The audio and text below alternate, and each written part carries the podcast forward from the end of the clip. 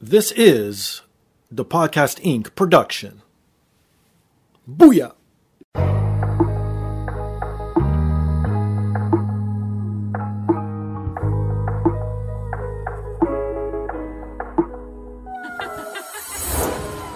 And now, this is the moment podcasting fans listening around the world have been waiting for.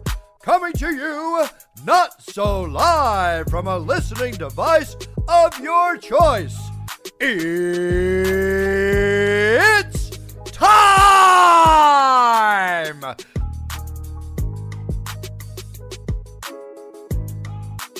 Podcasting out of this corner, a mixed martial talker holding no professional record. He stands at six feet one and one half inches tall, weighing in at whatever he feels like.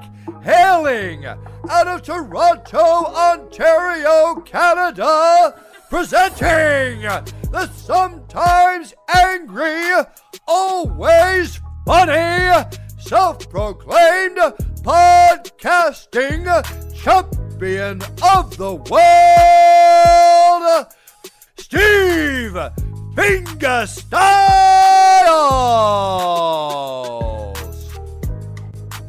So, welcome to another rendition of the podcast. I am here once again, always again, and brought to you by Black Belt CBD. If you're into CBD products or you want to try CBD products for the very first time, go visit blackbeltcbdproducts.com. Use promo code Dapodcast25.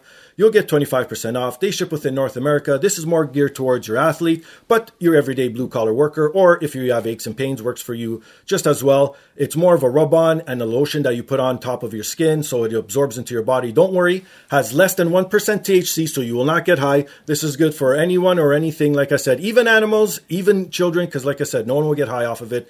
And it works because they've sent me some samples and I use it on a daily basis. So go visit blackbeltcbdproducts.com. And if you're into nerd culture or you like collectibles or signed memorabilia or anything of that sort, go visit firstrow.ca. This is a Canadian company based out of Winnipeg, Manitoba. And if you use promo code DAPODCAST20, you'll get 20% off. They also ship within North America. But to all you American listeners, it's in Canadian funds, so it's a little bit cheaper rate for you. They update daily, so go visit them every day. They got everything from wrestling figures to signed memorabilia, sports memorabilia, anything you can literally think of or want that's in nerd culture, they have it there. Plus, if you want to support me directly, go visit my TeePublic store at teepublic.com or scroll down on the device you're listening to right now. It's embedded right there in today's description. Click on that link, takes you right to my merchandise store. I got everything from hoodies to t-shirts to pillows to travel mugs, anything you literally need or want. COVID masks are also available there, so go support me and save yourself and others around you. Like I said, click on the link. But the most important thing and the most easiest thing you could do that will support me directly and right away, and it takes you two seconds, literally two seconds. Please rate, subscribe, review on all major platforms, most specifically Apple Podcasts, Stitcher, TuneIn, SoundCloud, Spotify, and iHeartRadio. So, this week's guest is a podcaster, videographer, editor, and creative director for Post Wrestling, Wai Ting. Hey, Steve, how you doing, man? I'm doing fine this afternoon. How are you, my my friend? How's it going? I'm doing doing very well. Uh, I'm I'm honored to be a, a, guest on this show. From what I have been told, Uh-oh. the unofficial 200th edition of the podcast. Yes, thank you, my friend. It is. See, I had to pull out the big guns and get you on board. Now this is unofficial, so somebody out there will be will, will consider this a very controversial take because I, I, believe officially it is what what number is this? I think it's one eighty four. No, I, am beyond that. Now I'm going to pull it up. I think it's one eighty six, one eighty seven, something like that. Okay, one eighty six. But so eventually someone's going to one eighty four. There it is. Fine. Some, eventually someone's going to come along later on and be like, Wow, episode 200. I'm such an honor. I'm so honored. Well, I'm calling bullshit right now. I'm the 200th guest, okay? So whoever that future guest is, make sure you let them know who really is in charge of the number 200 on the podcast. How about this? I'm, I'm not a pun guy like your co host John is, but I like to tie stuff together with wrestling because I'm a huge wrestling fan, as people know. How about that? You are the original TNT title, and the 200th guest will be the finished product. I don't know about that. Uh-oh. The original one looks The original. I mean, I, I like to think I'm the improved version, Oh. even though I'm I'm the one that, that came before. Uh, you know, I, maybe I, I think myself more as the original. How about the I'm the winged eagle. WWF Championship. Oh, okay, the one okay, we like all that. love. Okay. And the 200th guest will be the spinner belt. Yeah, but see, this is what I want to touch on too with you. I know you guys always harp on that belt. I love that belt. I don't know why. Maybe because I was into hip hop and I was into that culture growing up in, in high school and shit, or even afterwards. But I love the spinner belt. In your opinion, I- what's so wrong about it? I love hip hop as well. I love spinners. You know, I, if Okay. I could install them on my Civic, I, I feel like I would. Sure. But um, I don't want them on a championship. You know, especially like if it was like the primary championship. Like I think the the Ah. reason why why people have such an issue with people doing anything to like you know the major title of a, Right. of a promotion is because of all the lineage of all the history you know like imagine like if the stanley cup all, all of a sudden had like neon like lights led lights attached to it Ah. That's that's, a good point. sacrilegious I see what you're saying. i think Okay. that's why people people are so upset Oh, I like that. I like that. Okay, so when did your love for wrestling actually start? When did the origin? When did you get into it? What what clicked? Yeah, for me, I, I must have been, um, I want to say like six. You know, I had come to this country from Hong Kong Right. uh, when I was five years old. So um, after that, like, you know, pro wrestling was not really popular at all. I I don't even think, I don't even know how really popular it still is in Hong Kong, to be honest. Right. Um, but like you know, coming over here, um, watching American Canadian television, uh, I would watch a lot of cartoons on Saturday morning, and then inevitably, uh, WWE would come on. Uh, I believe it would be Superstars would come on on Saturdays right after the cartoons. Yes. So you know, I started watching this thing right after the cartoons. That was like.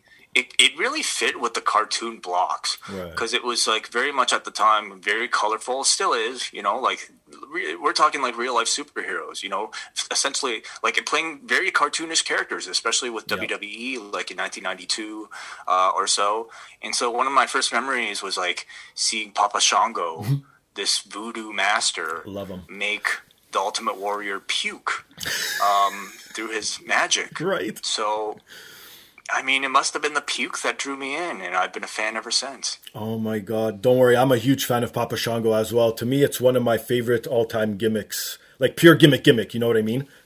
Yeah. Especially as a kid, right?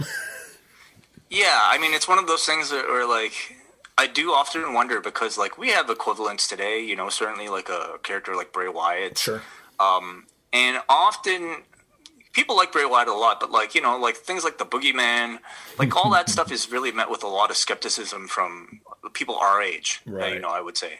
But, like, I often wonder, um, you know, do, if we were kids watching it, would we feel the same way?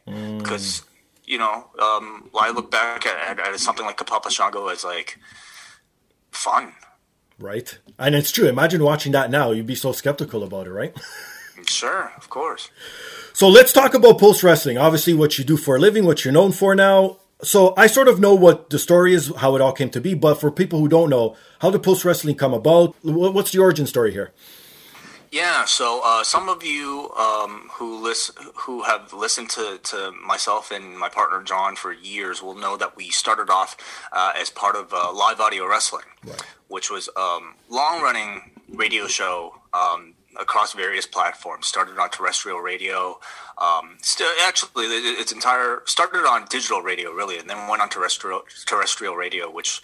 Um, was probably like you know um, its most popular medium um, and the thing that made it stand out from a lot of other things out there but then you know when podcasting became popular towards like the mid to late 2000s Right.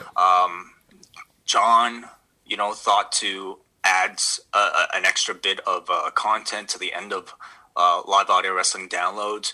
And so uh, i was brought in because I was just a call screener and really just his friend working at the Fight Network at the time as an editor.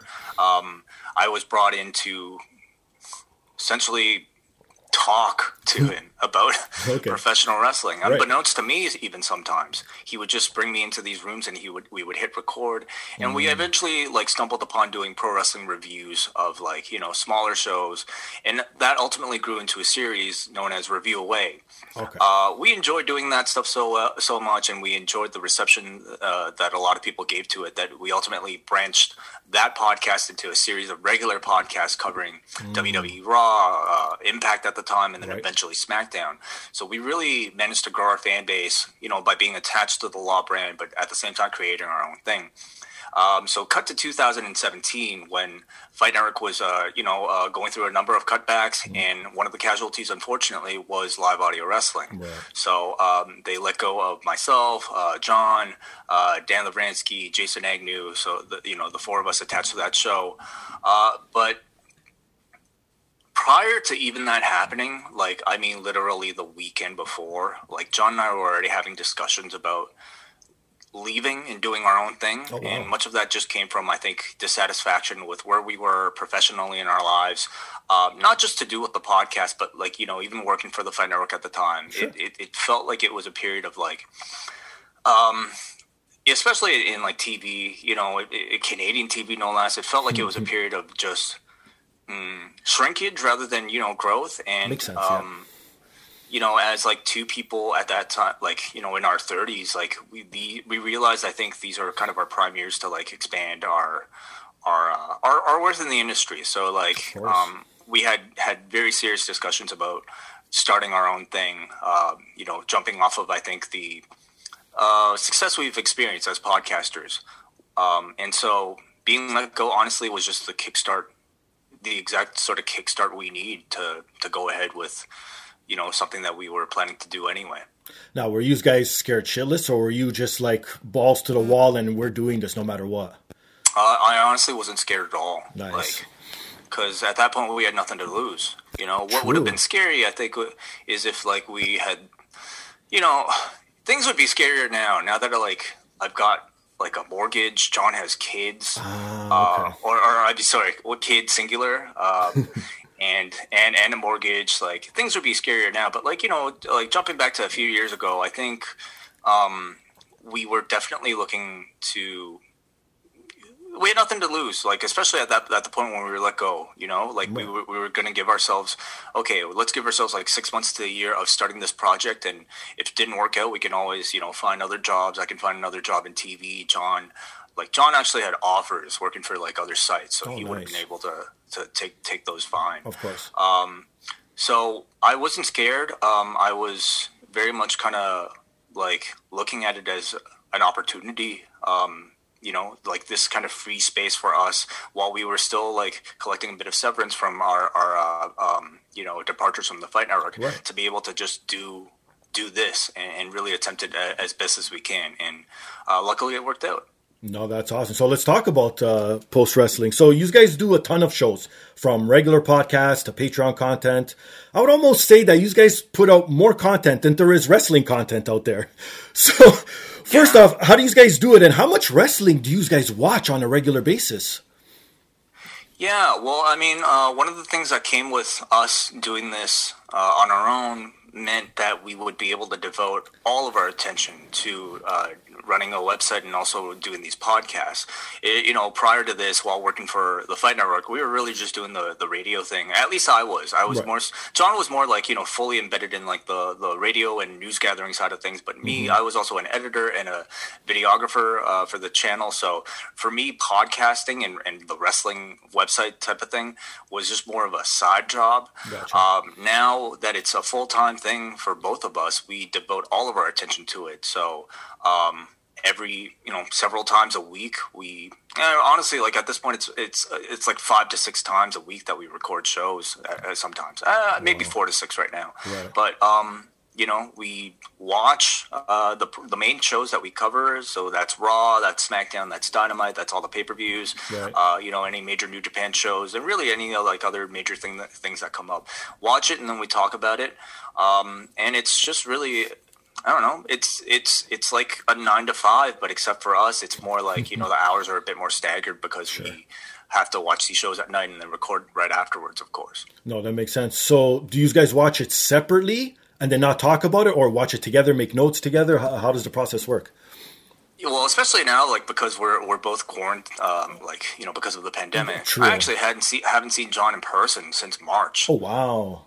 Yeah, like we've, but but you know, like to be honest, like it hasn't made any difference, you know, with our work. Right. Like we're doing this podcast via Zoom chat right now. Exactly. It's it, it, it's just like kind of being in the same room. In fact, it's in some ways it's way more convenient because I don't even have to like I'm wearing sweatpants right now. so I hear you. I got shorts Yeah. on too myself. there you go. Of course. So you know, in some ways, it's made it even more immediate because you know I wouldn't have to travel to this place. But even Yeah. prior to that, John and I both prefer, I think, to watch these things on our own because in the times that we have, like you know, watch shows together, and sometimes we still do that, of course.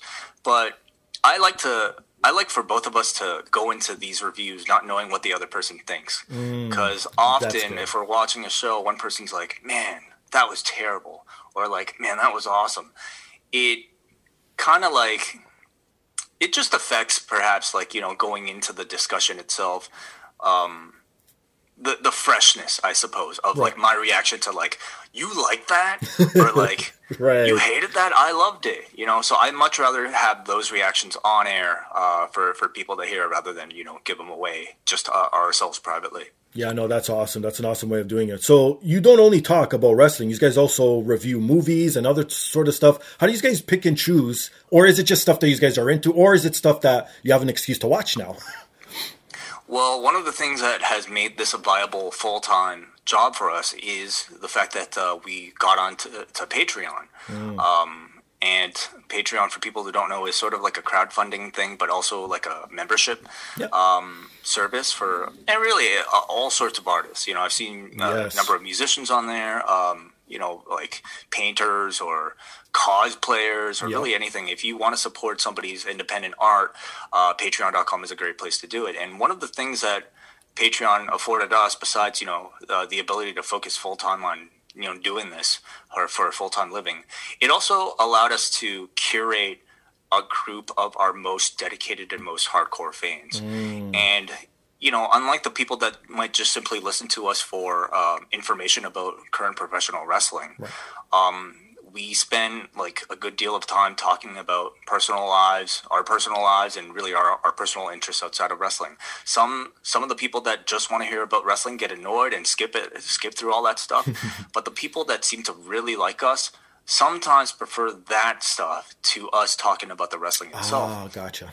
So, so now that we had this Patreon and this collection of the people who, you know, probably like us the most, like us enough to be able to to be supporting us financially every single month, uh, it meant that we could take a few more chances, you know, talking about non wrestling things. And one of the things I wanted to definitely do, uh, especially after John and I had like a conversation about Infinity War, that uh, revealed how how little he actually knew about like um, the MCU and, and, Oh, and Marvel okay. films Right.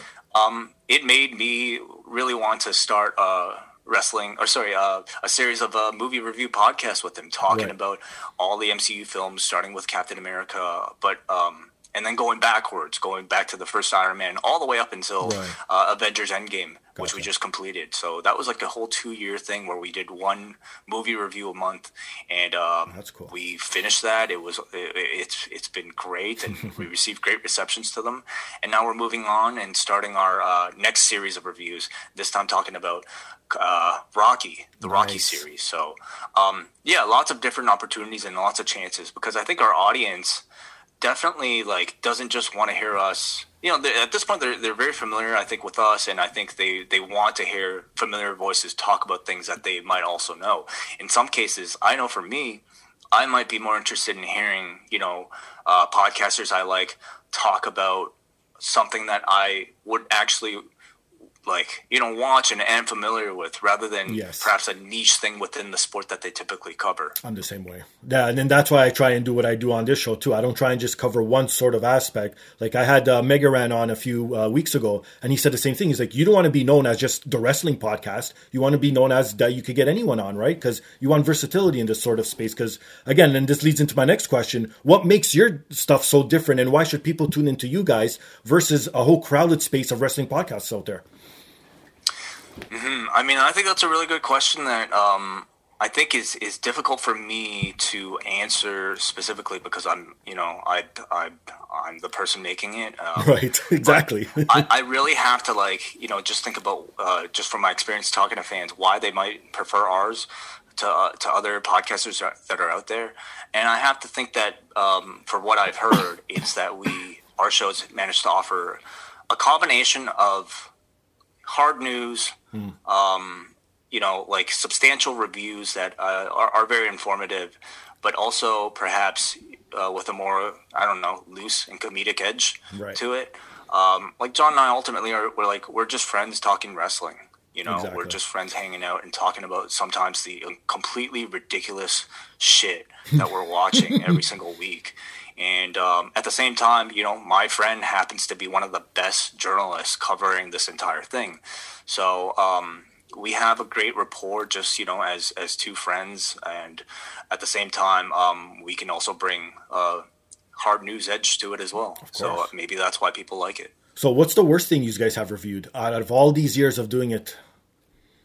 I get I get asked that quite a bit, and uh, often I'm the type who like you know anytime I go through like even when I was in school doing tests or exams, Right. I cram everything, Okay. and then like an hour later I'd forget everything. like once it's out, that it's gone. Right, so right. many of these terrible shows I've reviewed in the Ah. past, I have no recollection of them because I cram them into my system.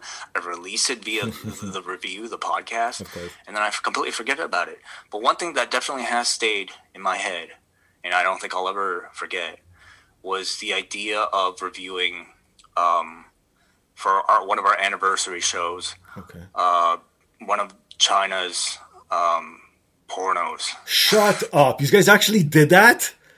Yeah, we did. Yeah. oh and I, my god! I, yeah, we did. We, in fact, um, it wasn't so much a review as it was like a live viewing that Okay. we did for audio. Okay. Um, so it, that was uh, again not something I think John and I will ever uh, do again, uh, especially now now that we're uh, much older. sure. But it was it was an idea at the time, um, and one that uh, I will never forget.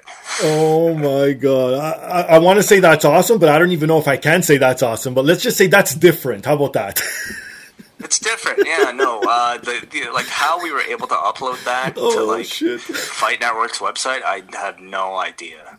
Oh, maybe that was the did. beginning of the downfall. It could have been, yeah, it could have been. oh my! So speaking of downfalls, what about any on-air mishaps? Anything like major fuck-ups while you guys been on air? You have any of those type of stories? Uh, you know, earlier on when we were recording, we definitely had a number of times where we would record, and I have to like, you know, let people know that the way like the Fight Network podcast booth used to be set up, Okay. it would be one room at one end of the office, and then the control room would be all the way at the other end. It's just like the way the I don't know the architecture worked out, where like we had to basically run a wire from one place to another. I mean, it wasn't just a podcast booth, but there was also a VO booth for people to be able to like you know call fights because we used to do that a whole Right, lot. So yes. the editor manning the computer would be all the way at one end, and then the people recording in the booth would, would be all the way in the other end. Right. Because we were doing these podcasts pretty much like you know uh, on our own time, off off hours from work. Right. We didn't have like the luxury of like having somebody listen to our audio the whole time. We were just doing this on our own. Yeah. So we would basically have to hit record on the machine, then run back to the room, Oh do our reviews, Okay. often for like an hour or two hours, Shit. and then run back into the room to hit stop. Right. So at least more than one time, Oh, no. we've had experiences where we thought we hit record. Oh no. For whatever reason, it might be a Windows update pop up or something. you know, Yes. one of these things Sure. that, that would just stop it and we wouldn't know until we were done our review and then having to go back to realize oh shit didn't record Oh shit. uh, so this this has happened several times and um, I, I'm happy to say that we haven't really had too many too many of those experiences lately Right. because I think technology has just gotten better. We don't have that same sort of setup, and I think we, you know, as you might have learned by this point, uh, we've we've figured out ways to record backups upon backups of shows that we we might do. So. Yeah, even if we that. did lose one person, Yes. um, another recording would still exist. So yeah, we've learned from it. But the, those those are those have been terrible times. So how hard is it to go back and recreate something, or do you even recreate something and say, "Let's talk about totally"? Well, of course, if it's a review, you can't really re- can't talk about something Yeah. else. But how hard is it to sort of have that deja vu experience? I guess one of the fun things about like doing podcasting as opposed to like television, which you know we're both experienced in, is that if something like that occurred in TV, Right. you would do your best to patch it up and pretend it never happened. right. But in podcasting, like we had no rules, so we just ran with it. Like we would grow, like we would show our frustration, you know, in between. So like you know, you would hear a cut from one recording to another where we would just like in some cases scream because we were so tired and so frustrated. And mm. sometimes it would be a day after that we would pick back up and Right, just explain to our audience this is what happened. And it's usually f- funny actually for people. Not for me but for like the people listening. I think they they get a kick out of the story and they even if like the second review is way shittier than the first i think people understand you know um, because it's like we've all been there we've all had experiences like that Yeah, most definitely, most definitely. So the one thing I noticed that of all the hours of content you guys provide out there, you don't really have a per se interview based podcast. Is that by choice, or is it because it's maybe too time consuming? What, what's the reasoning behind that? Yeah, um, you know, the interview interview uh, based format uh, is certainly like really popular for podcasting. I mean, you know, this one in particular. Um, I would say the in the past interviews were mainly reserved for live audio wrestling itself, like the flagship show at the time, the one that airs on terrestrial radio Okay, right. once a week. Uh, John or one of the other hosts would be in charge of booking guests, and then they would do an interview there. Um, and then you know, once we started to do things on our own, we would occasionally have the pot, have an interview if, if a guest came came to mind. We have like a roundtable show that we would do occasionally. Again, if the right guest came to mind, Right. and we had access to them. But for the most part, I think we stray away from like you know trying to book a, a guest every single week because um, I think we realized like people would rather hear you know us talk about current events rather than you know necessarily like pull somebody to talk about something that might not be as relevant um, or you know to f- like we're not also necessarily known for that. There's some wonderful, like you know, like Chris Jericho does a great interview-based podcast. Like Colt Cabana at one time like created the format, Yeah, exactly. really, and now every number of wrestler kind of has one of these shows. So a lot of people do that really well. Uh, for us, I we find that our audience is more so here uh, for us to talk about current events, um, and occasionally, you know, maybe do the odd interview. Uh, but yeah, we just found that like it makes very little difference to us as far as like numbers go. It's it's always troublesome. Uh, at least it comes with a bit of difficulty to try to, try to book these guests. Tell me about Um, exactly, exactly. So so those are the primary reasons. But it's not like we're we don't want to do them. It's just Right. well, I think we wait for the right opportunities and uh, make sure that they you know um, it, it, it, the the content is relevant. Well, I got to put it out there. If you guys ever need a guy, you're looking at him right here. So if you guys ever change your format or need someone, you, you know where to find me. Thank you very much. Keep that in mind. So how about this question? Did, did you ever think about being a wrestler or getting into it? Never. Really? Never. Uh, no, never. I mean, you could see me through Zoom right now, so I don't know if you get a sense of like my stature. It's just honestly never something I thought about. Um, if anything, I, I I perhaps thought about the production side of professional wrestling. Right. You know, I've always been enamored by really like the creation of it uh, behind the scenes.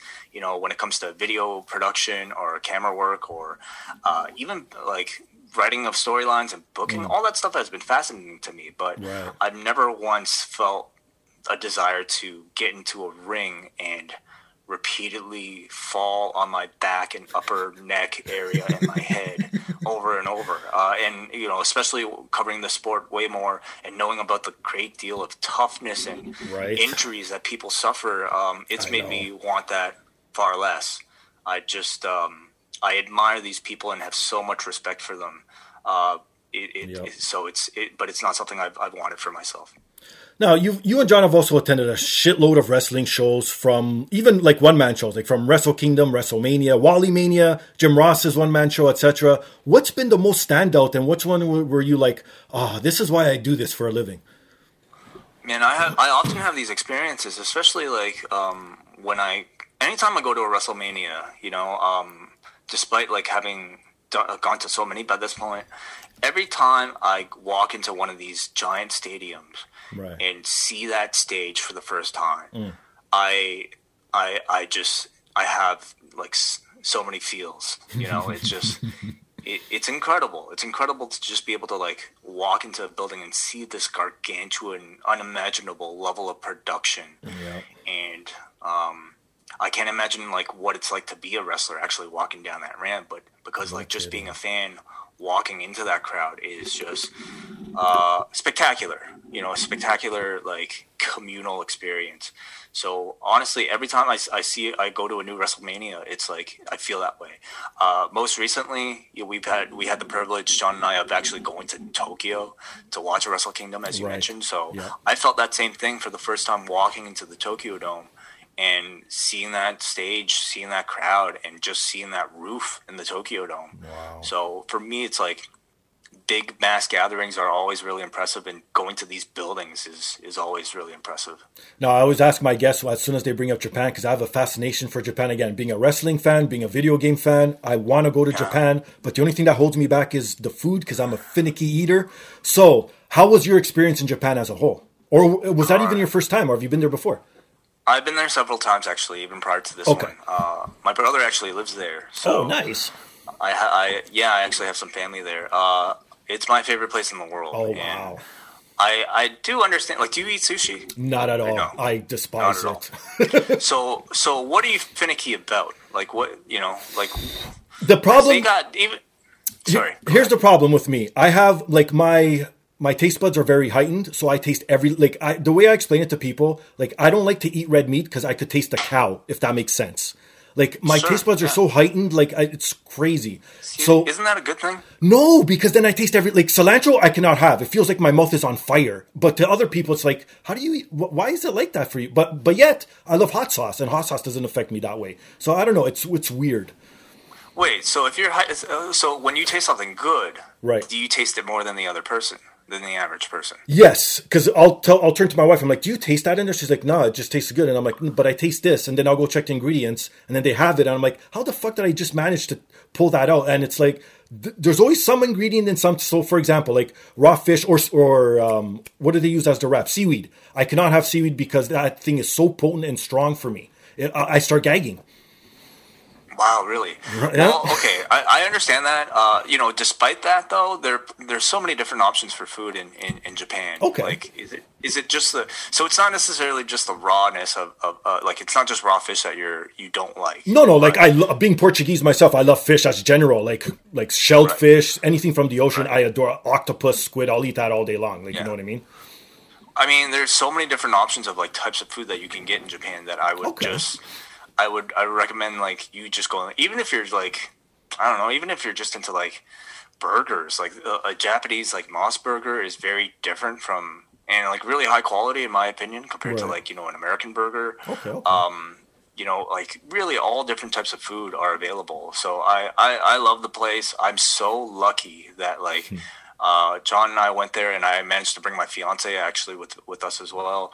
Uh, awesome. And we had that trip prior to all this shit going down. Like Right. we got that trip in there right before the world shut down. So who knows when I'll be able to go back? But I highly recommend it, man. Especially if you're gonna just even go for the video game shopping alone. I know It's- it's- that's it's the thing, right? And, and like I said, I could just spend all I could be there a month and just go from wrestling to video games, wrestling to video games. You know what I mean? So I would love it.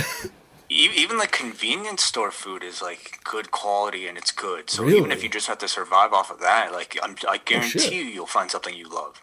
Uh, well, here, here's the only problem. I don't know if Braden brushed you up on uh, what I like to do in my free time, but I'm a huge pothead and Oh, I like to smoke my weed, right? So I know that's That a big no no over there. So that's going to be an issue for me.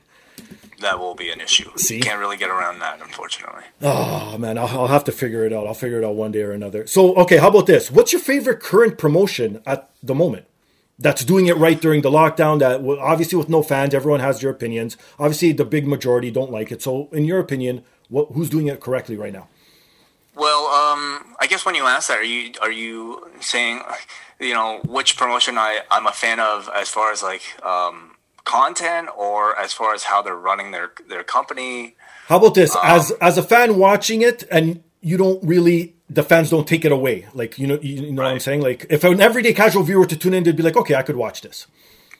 Yeah, for me, I think that company would be AEW. Okay. Um, I I think that despite all the limitations um, put on them by the pandemic, they managed to deliver pretty consistently like good wrestling shows uh, week to week. Good in ring content, good storylines. Uh, they're still managing to build new stars, like for instance, an Orange Cassidy, despite all this that's going on. So, uh, despite a number of like you know great handicaps, they've really done a great job of like keeping me entertained with other like you know uh, like creative inventions like the Stadium Stampede, um, Yeah, that and that's more than I can say certainly for. The WWE, it's more than I can say for New Japan Pro Wrestling, in my opinion, at this point. Where both Mm. of those companies feels like, feel like they're really operating at a, at a uh, uh, you know lesser, less op- less than optimal um, um, environment. And in the case of WWE, um, suboptimal is is I think even putting it very lightly because some of these shows have just had storylines that are just either really bad um, uh, or just nonsensical or just you know the, and a big thing is because the shows are too long too. You know, they, they ask a lot of, its course. audience to invest three hours every week. To me, that is that continues to be one of the biggest turnoffs that unfortunately Yes. won't be changing anytime soon. Whereas you know, in AEW, you watch your two hours, you can watch your dogs and you can watch all that stuff, but really all you need to do is your watch your two hours and then watch your pay per views, and that's all you need, and you can feel very satisfied. Yeah, no kidding. Okay, so what about the biggest knock on AEW? Where again, no pun intended, the big men, where they're not really sort of framed. Like you had Lance Archer come in, What's the pun? Well, I guess I don't. Big man? No, it's not really a pun. It's well, whatever. Like I said, I'm bad at these things. I'll leave it to you guys. but like the execution of delivering a good big man, like the the like Brian Cage comes in. Yeah, he brings he has the FTW title and all that. But is he really that feared guy? He's already lost. Same thing with Lance Archer, right? I understand what they're doing, but the way they introduced them, like these guys should not be losing. They should be going on Goldberg streaks. Do you have that same opinion about this? Uh, in Brian, in the case of Brian Cage, um, should he have lost? Um, I, I definitely see your point. You know, um, you could definitely make the argument that a guy like that should have been pushed and not necessarily necessarily put into a title match with Jon Moxley so early. That to me was maybe more more the issue is the fact that uh, if you're going to put him against a champion, inevitably he either has to win the belt, which would have been too soon for him, or he has to lose to the champion. Because as we've seen, um, you know, AEW is is a lot more reluctant, seemingly, to do like non finishes. Right. Uh, so to have, uh, for instance, Taz throwing the towel to have him lose, I thought was a good compromise. You know, to to still protect Cage while also making sure that he didn't win the championship. Okay. I I feel like they could they have played their cards better and like not even put Cage into like a title situation, perhaps. I do also feel like when the time comes for them to take Cage, put uh, portray Cage as a serious threat, I feel like they can do that, uh, regardless of you know what what this what this earlier result was. Um, I I think AEW currently has like a nucleus of talent that they're trying to um, promote up into that main stage, and I guess juggling that with like recent debuts like a Brody Brody Lee and al- also Brian Cage, perhaps, and uh, even a Lance Archer, you know, perhaps is is something that's quite difficult to do because on the one hand you want to put these guys in main events against your baby faces, uh, at the same time you're not ready to make them. You know, uh, champions yet, so inevitably they have to lose. Um, but ultimately, for me, it's not an issue as long as they can make them stars after the fact. So sorry, I'm, I'm just kind of rambling right now. But what I'm trying to say is, for me, it's not much of an issue because they've they've created compelling content, and I don't necessarily see these decisions affecting their long term booking.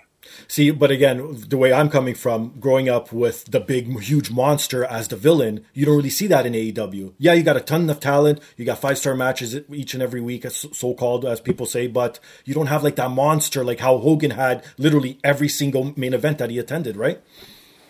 It's true, but at the, at that time, you you know WWE wasn't they didn't have to promote a main event every single week.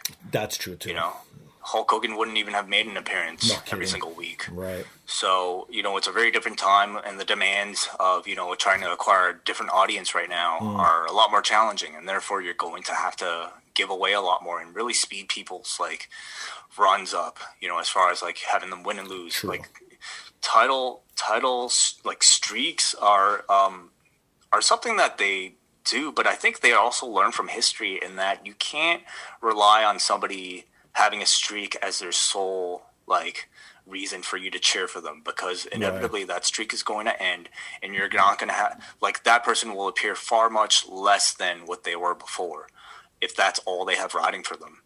Um, so I think they learn from that. Um, and yeah, Yeah, we'll see what happens in the future. Well, like, yeah, people have to realize too, AEW is still a baby, right? So a lot of these people, even behind and in front of the camera, have never had this big exposure. So they're still sort of uh, getting the kinks out, so to speak, right? So uh, that's totally. I, I understand how people are so against the product too, because you have both sides, and and this is what I hate. Again, going back to when I grew up, it was the same thing. Hip hop, you had East Coast, West Coast, yeah, WCW, had WWF. Like you had Nintendo, you had Sega, right? And now it seems like we're starting this again, where you have AEW versus WW, and it's like, why do you need that? Why can't you just enjoy everything, right? It really is silly. Um, at the same time, I I can't deny that it's a part of the fun of fandom True, know, makes it interesting. to be able to have a team to be able to say I I believe this is superior to this one, and I'm going to I'm so passionate about this thing that I'm going to defend it against anybody who feels otherwise. right. Um, to me, it's like when it gets really toxic, it's terrible. Absolutely, That's true, And I think in, in in the case of like you know professional wrestling, it, it definitely has gone to that area from time to time. But um, it, it also can make somebody more interested in the product. You know, back when like you you have fond memories of the Attitude Era. That really has much to do with the fact that there was this intense rivalry going on between these two teams. Uh, so, it, you know, like even this Wednesday thing that's going on between NXT and AEW, I think for a time at least, it really sparked people's interest into um, at least a Wednesday night, you know, war going Right. on between these two companies. Uh, to this day, every Thursday, you know, we still think about what the ratings are, so that one side can uh, have a lot of discussion or, uh, or, or like you know bragging rights over the other. I I think we can treat it as fun. When it gets to be too much, that's definitely a time when it's you know when it's time to stay away. Uh, but for the most part, it's you know it's I just look at it as a part of fandom. Yeah, no kidding. Well put. Well put. So, okay. Let's go over some sort of recent topic news because, again, I really don't cover recent shit. But since you are up to date pretty much and you know what's going on in the world of wrestling more than I do, I want to get your opinions on some stuff. So, the WWE recently is interested in one of the hottest free agents out there in Jeff Cobb. Do you think he's going to go over there or do you think he's going to land somewhere else? Or do you think he is best suited somewhere specifically? Are these like r- rumors or, or like are, are what ifs? Like or No, this is actually, I read it online today. Apparently, WWE is interested in Jeff Cobb.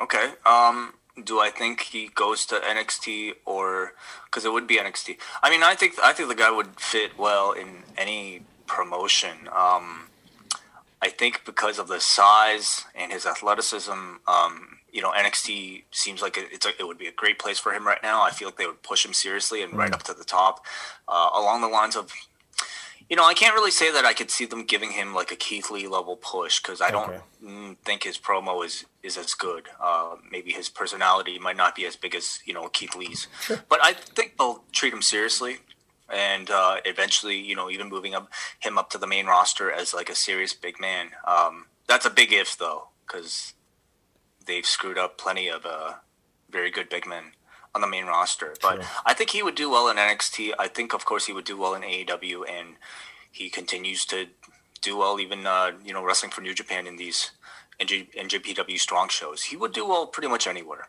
in my opinion. What about Marty Jannetty confessing of his past sins? Uh, was that today as well? No, that wasn't today. This was a while. Well, this was like last week or something. Have you heard about this? I, I thought I thought something else came up with. No, no, it's the same one. No, It's the same one.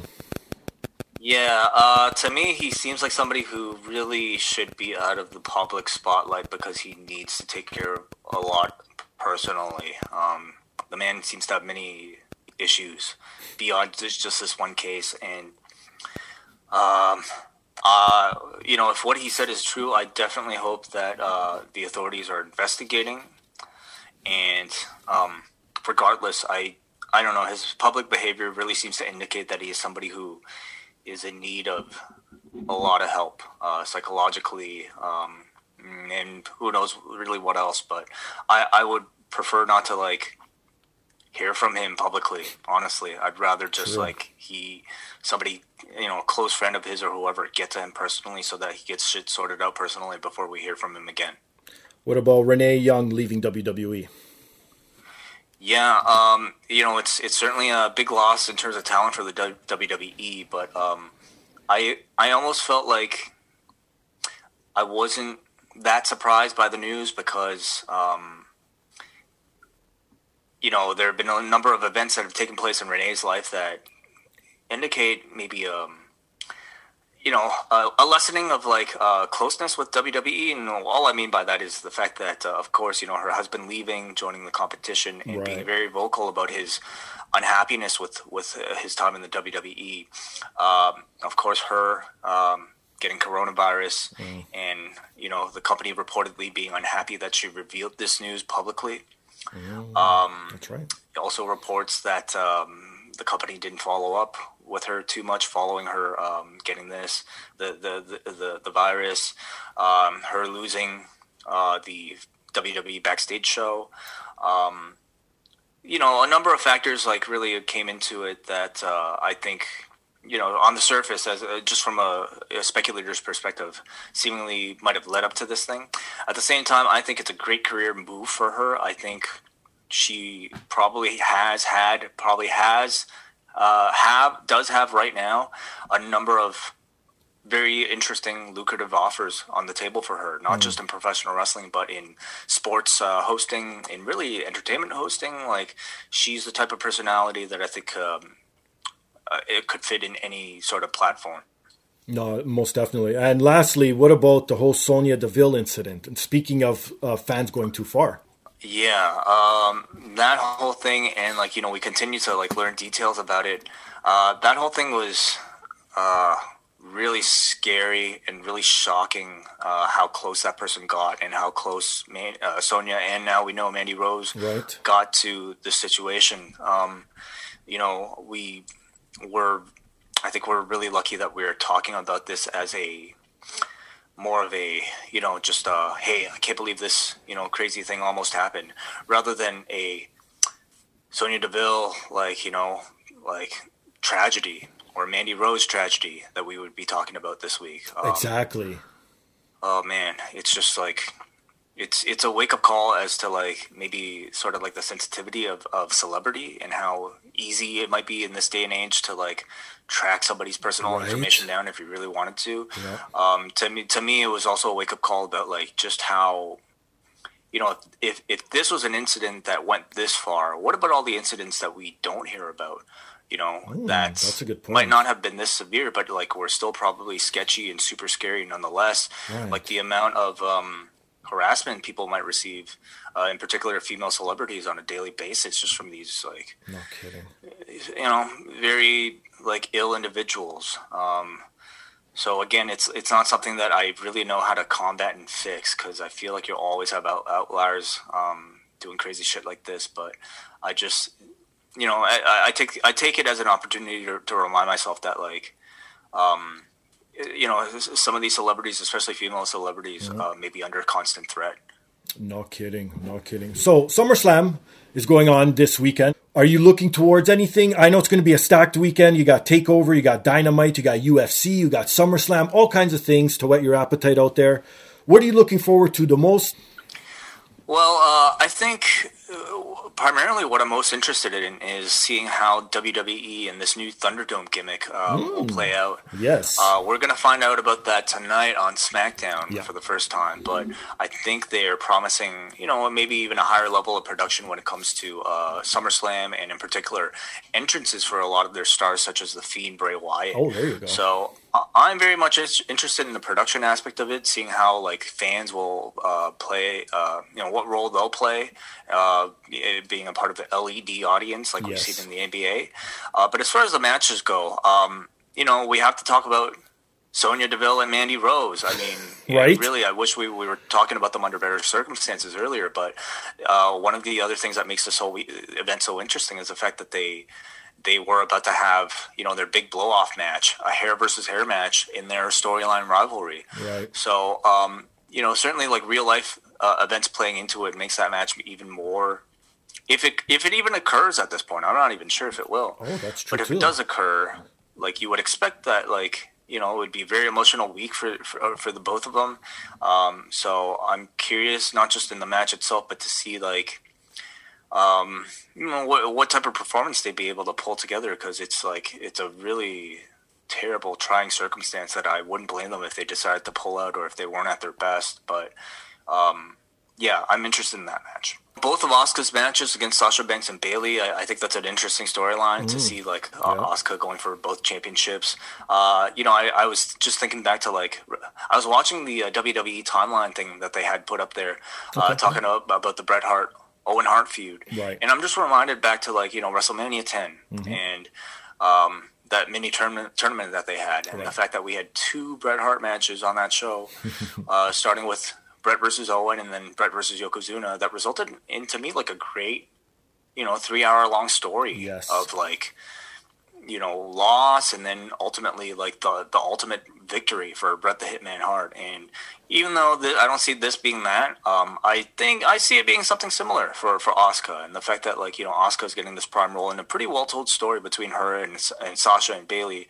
I'm looking forward to that.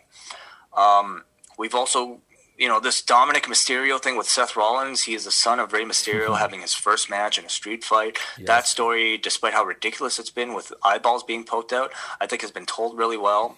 so I'm looking forward to seeing how Dominic, um, it, um, you know, comes across. And then, um, Drew McIntyre versus Randy Orton, I think, is a match I'm looking forward to as well because, uh, in terms of promos, in terms of character, yes. Randy Orton has been uh, the best, perhaps even in the entire industry this mm-hmm. year. Uh, and Drew McIntyre is is right up there with him as far as talents go. So, looking forward to those matches. The less the other ones, we don't have to talk about. Who cares about those ones? Um, True. And then on the NXT side of things, you know, very similar type of like car crash curiosity uh, yes. I have for something like uh, Pat McAfee versus Adam Cole. And I don't even mean to say uh, car crash because that's, you know, assuming it'll be bad because I actually don't assume it'll be bad at this point. I think, you know, the uh, NXT has such a reputation to live up to that I don't think, you know, somebody like Triple H will put somebody like Pat McAfee in there unless he has seen that um, the guy at least has some aptitude. And certainly being in there with an Adam Cole, uh, I think that you know, bodes well for him. So I have decent expectations actually for that. And certainly his promo this past Wednesday was fantastic. Uh, we'll see how far he goes. Keith Lee and Karrion Kross, um, they've done a great job in my opinion with Karrion Kross because Keith Lee hasn't been champion for too long. I can't see him losing the belt just yet. Right. Uh, at the same time, I definitely see Karrion Kross as an eventual NXT champion. So if they did pull the trigger, wouldn't completely surprise me. But something tells me that this will just result in um, you know, in a rematch down the line, uh, and Makes Keith sense. Lee retains. But right. it's a match I'm looking forward to nonetheless.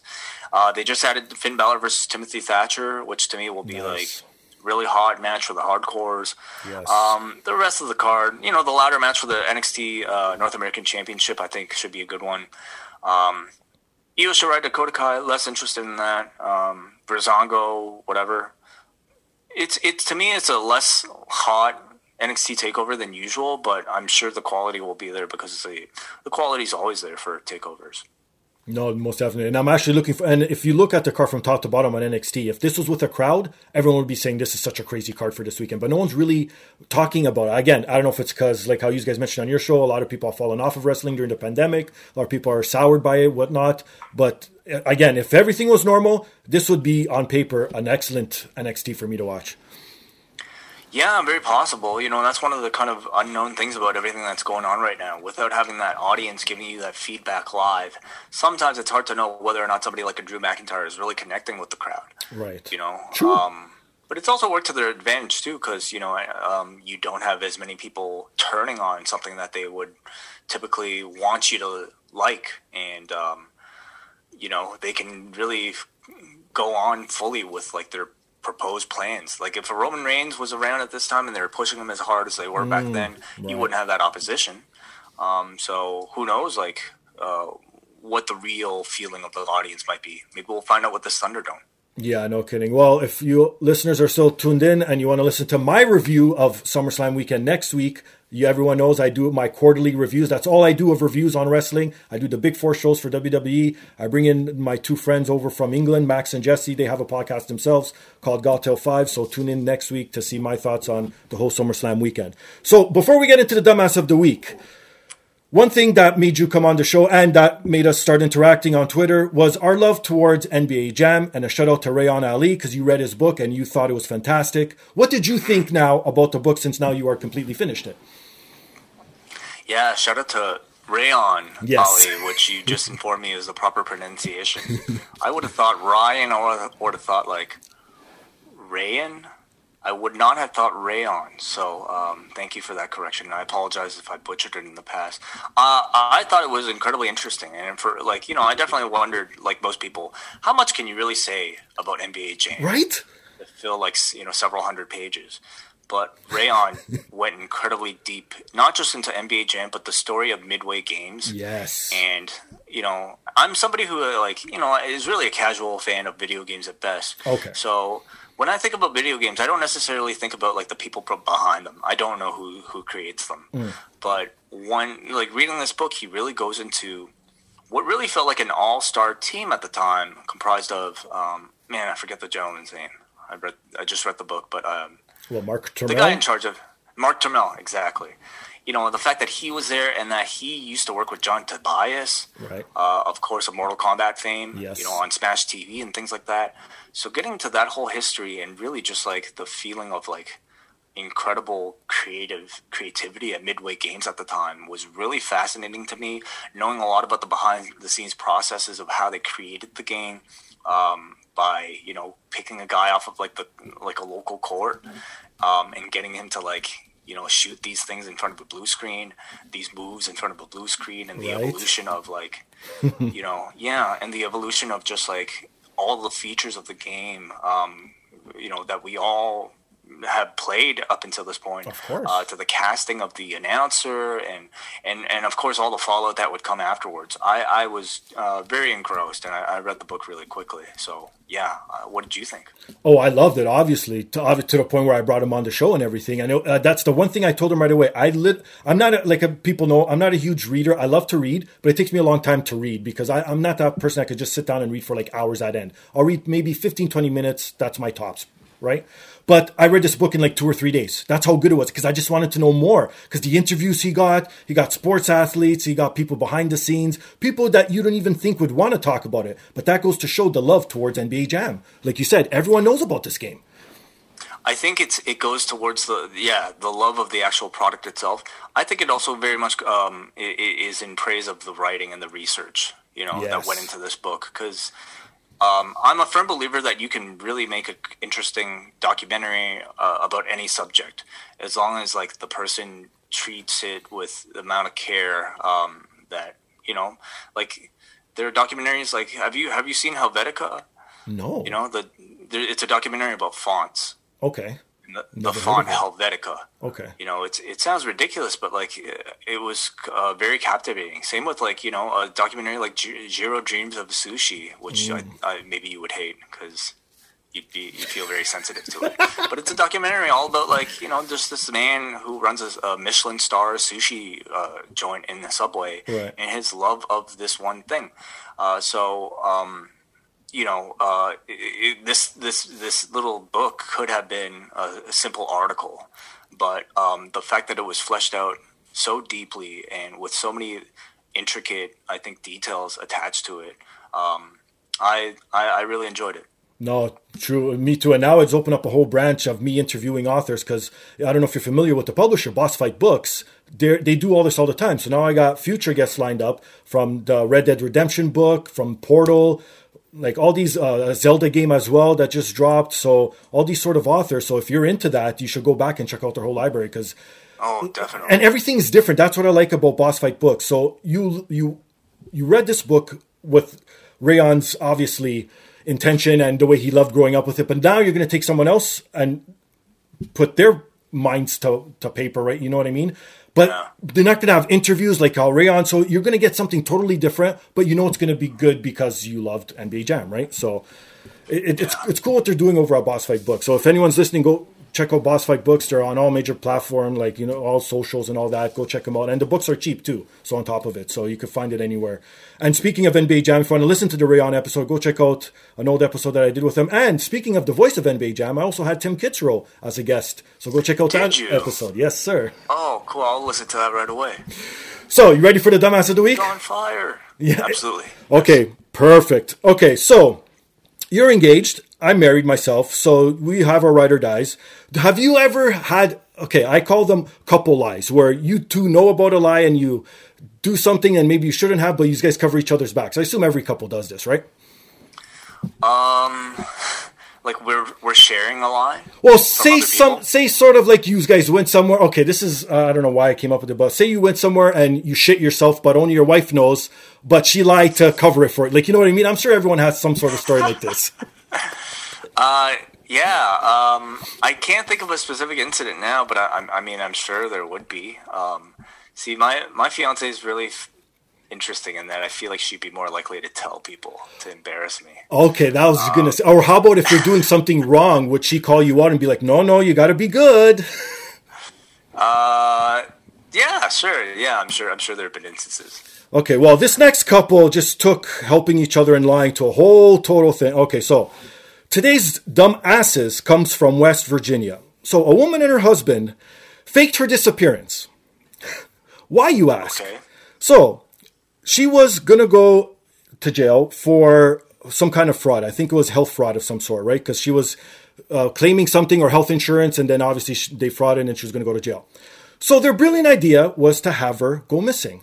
So m- people are probably asking, what did they actually do? Like, did she just actually disappear, run away? No, no, no. They faked that she fell off a cliff to the point where they put scattered some of her belongings everywhere. The son was involved. He's 17.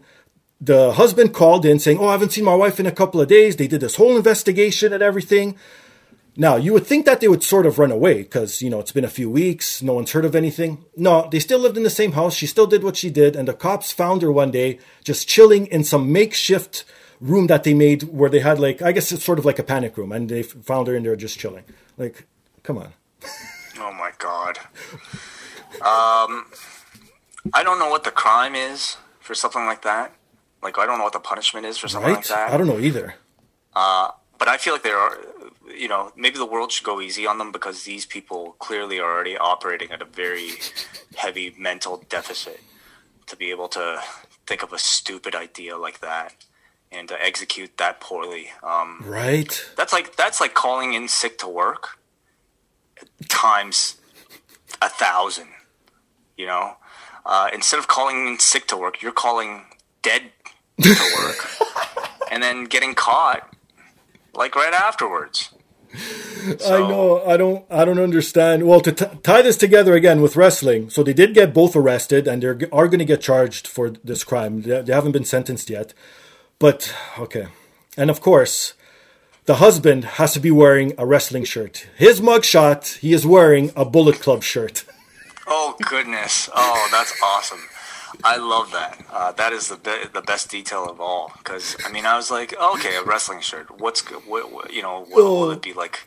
Will it be like a main roster WWE? Will it be a retro W? Like maybe a Steve Austin or like an NWO shirt?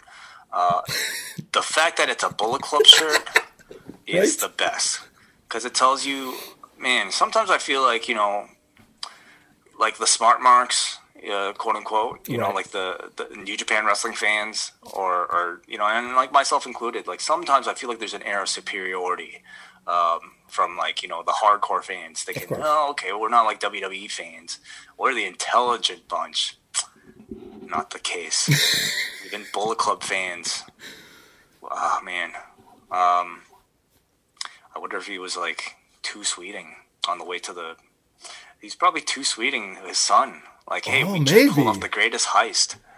No kidding, right? I wouldn't doubt it. So now my question to you is, would you go this far and help your wife if she asked you to fake her own death? No, hell no. I'm like, are you serious? If you're really this adamant about doing this, like, I don't know. I would want to make sure that you were okay. I don't think she would be my wife if, like, she would even think of something like this. That's true too. What, just a fraud and insurance company?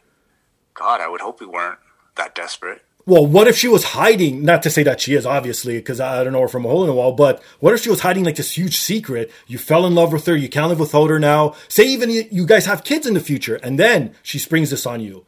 Is that a perfect circumstance to help her? Fake a death? I don't know what circumstance would really like work to you know to, to get me to fake somebody's death. Um, I would definitely like hide secrets for her, absolutely. But like to There fake a death is a different level, man. Right. I don't know. Uh, I really don't know. Um, uh, it would have to be quite the quite the threat. Yeah, no kidding. You know what? Since I don't have kids and literally my wife is my ride or die, I trust no one else in this world except for her. I would probably end up doing it because I got nothing to Yeah, lose. of course. wow, you would fake your wife. You would help your wife fake fake her death. eh? Only on the premise that we could move somewhere else and live like on a deserted island or like in the Caribbean somewhere no one would find us. That's the only way I would do it. Oh man, wow. Uh, I can't imagine that. Um, but that's you know that that that that really uh, is. I, I think she should be really happy to hear that. I hope so. Now watch, she's gonna come home and be like, "No, don't say that." And now if I really need to do it, so they're gonna know it's all fake. Yeah, man. All right. Well, before you plug all your shit, I got two more questions to ask you. I've always been curious about this, listening to you even before the post days. Okay, what's the whole origin story behind dressing up as elves for Christmas? What's going on here? Well, uh, these were yearly things that Jason Agnew, former co-host of ours on Live Audio Wrestling, would do every year. Like he worked for a TV channel that I guess would occasionally have budgets for costumes. Okay. And one of the costumes required him to buy these elf outfits in the style of like Will Ferrell's elf. So he was, you know, he also loved like going out and like bring his friends along. And so one year, I don't know if he just managed to buy more of these elf costumes or if he just had a bunch of them, but he invited all of his friends to wear these elf outfits to go on these bar hop adventures. And uh, I would join them uh, for several of those years. John would join them for several of those years. And they were incredibly fun.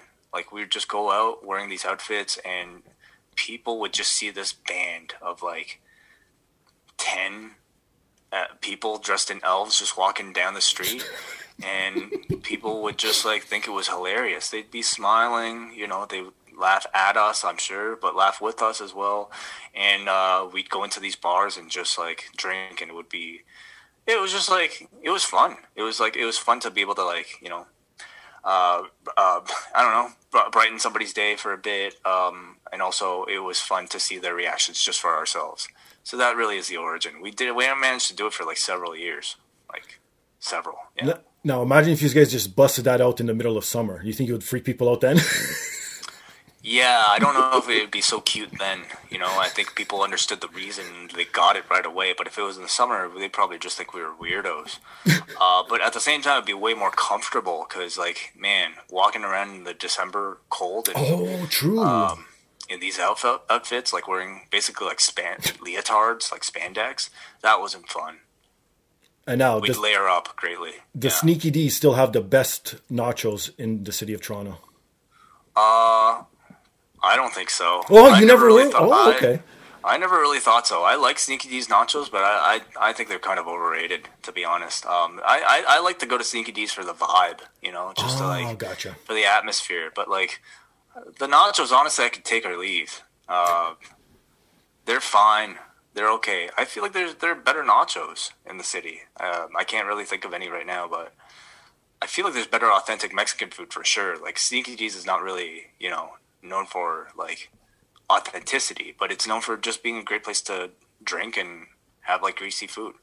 Yeah, I do. You know what? I was the same way because I used to work down there on college too. And after our shift, we'd go over to Sneaky Dee's, the usual thing that everyone does when they work downtown Toronto serving. That's the only place that's open, obviously, right? So you go there afterwards, have your and uh, everyone would be the same thing. Even like on some of your shows, people are, oh, they're the best nachos. And I'm like, not really. And then like, there's a place on the junction in the junction now. It's not there anymore, but they had the best shorty chorizo nachos pure authentic Mexican. Oh my god, the cheese was gooey. You had oh, like you'd have redness running down your arm from the from the dip, and you couldn't Yeah. scrub it off. Like it was so red. Like that's good nachos. Definitely. Like there's actually a pretty solid like Mexican food in the city. There's really solid like food from any culture in Right. the city of Toronto. That's what I love about us. That's one of the great things about about being here. But uh, no, Sneaky Dee's is like its own thing. It's it's I wouldn't even really classify it as like a Mexican restaurant. You know, it's more like It's like bar food. bar. Yeah. Yeah. Exactly. Exactly. So wait, plug your shit where people could find you, where people could find posts, all your upcoming stuff, whatever you want to plug. Go ahead, my friend. If you're a fan of podcasts, uh, just go to any podcast platform of choice and look for Post Wrestling, P O S T Wrestling. Uh, if you hate podcasts for some reason and you just want to hear all your, uh, you can only listen to audio through non-podcast services. You can also go to postwrestling.com. That's where all of our news gathering is up there from uh, John Pollock's Fine Reporting as well as Andrew Thompson's Fine Reporting, former guest on this show. Yes, sir. You'll also find uh, uh, uh, Braden Harrington's show on that, on that website as well. So you can go to postwrestling.com and you can find me if you like me, only me, and not uh, post wrestling. You can find me on Twitter, Instagram at Wai W A I and the numbers 0937. W A I 0937. Nice. And for myself, you can find me on Instagram and Twitter under Fingastylz. You can follow the podcast on Twitter, the podcast DAP. Email us your thoughts, suggestions, comments, anything you want to get off your chest at the podcast DAP at gmail.com. Rewind to the top of the show, support those fine sponsors because if it helps them out, helps me out. And the most important thing, like I always say each and every week, please rate, subscribe, review on all major platforms. All good, my friend? All good, yeah. I just realized uh, you got DAP at the end of the pod, the podcast in Yes. your handle. Yes, I do. It, is that because of the p- podcast or because uh, of a DAP, an actual DAP? No, okay, I thought you were going to go down a, a, a scary path because someone already brought it up too. And you know what DAP stands for in the porn industry, right? No, no, I don't. Double anal penetration. Oh, okay. Yeah, so is that what that is? No, it's just the initials DAP because for some odd reason, someone has the podcast even before I started the podcast. So go figure. Got it. Okay. Well, um, any of those things I think uh, would would be good uh, reasons to add add that. I'm. I mean, uh, I'm going to think of DAP in a very different way now. Anytime I go for try to give somebody a DAP, um, can't really do that anymore. No, well, unless you got someone with you, then you could possibly try. Oh man. Alrighty. Well, this podcast has gone on long enough. On that note, he's Wai. I'm Steve. This is the podcast. Peace.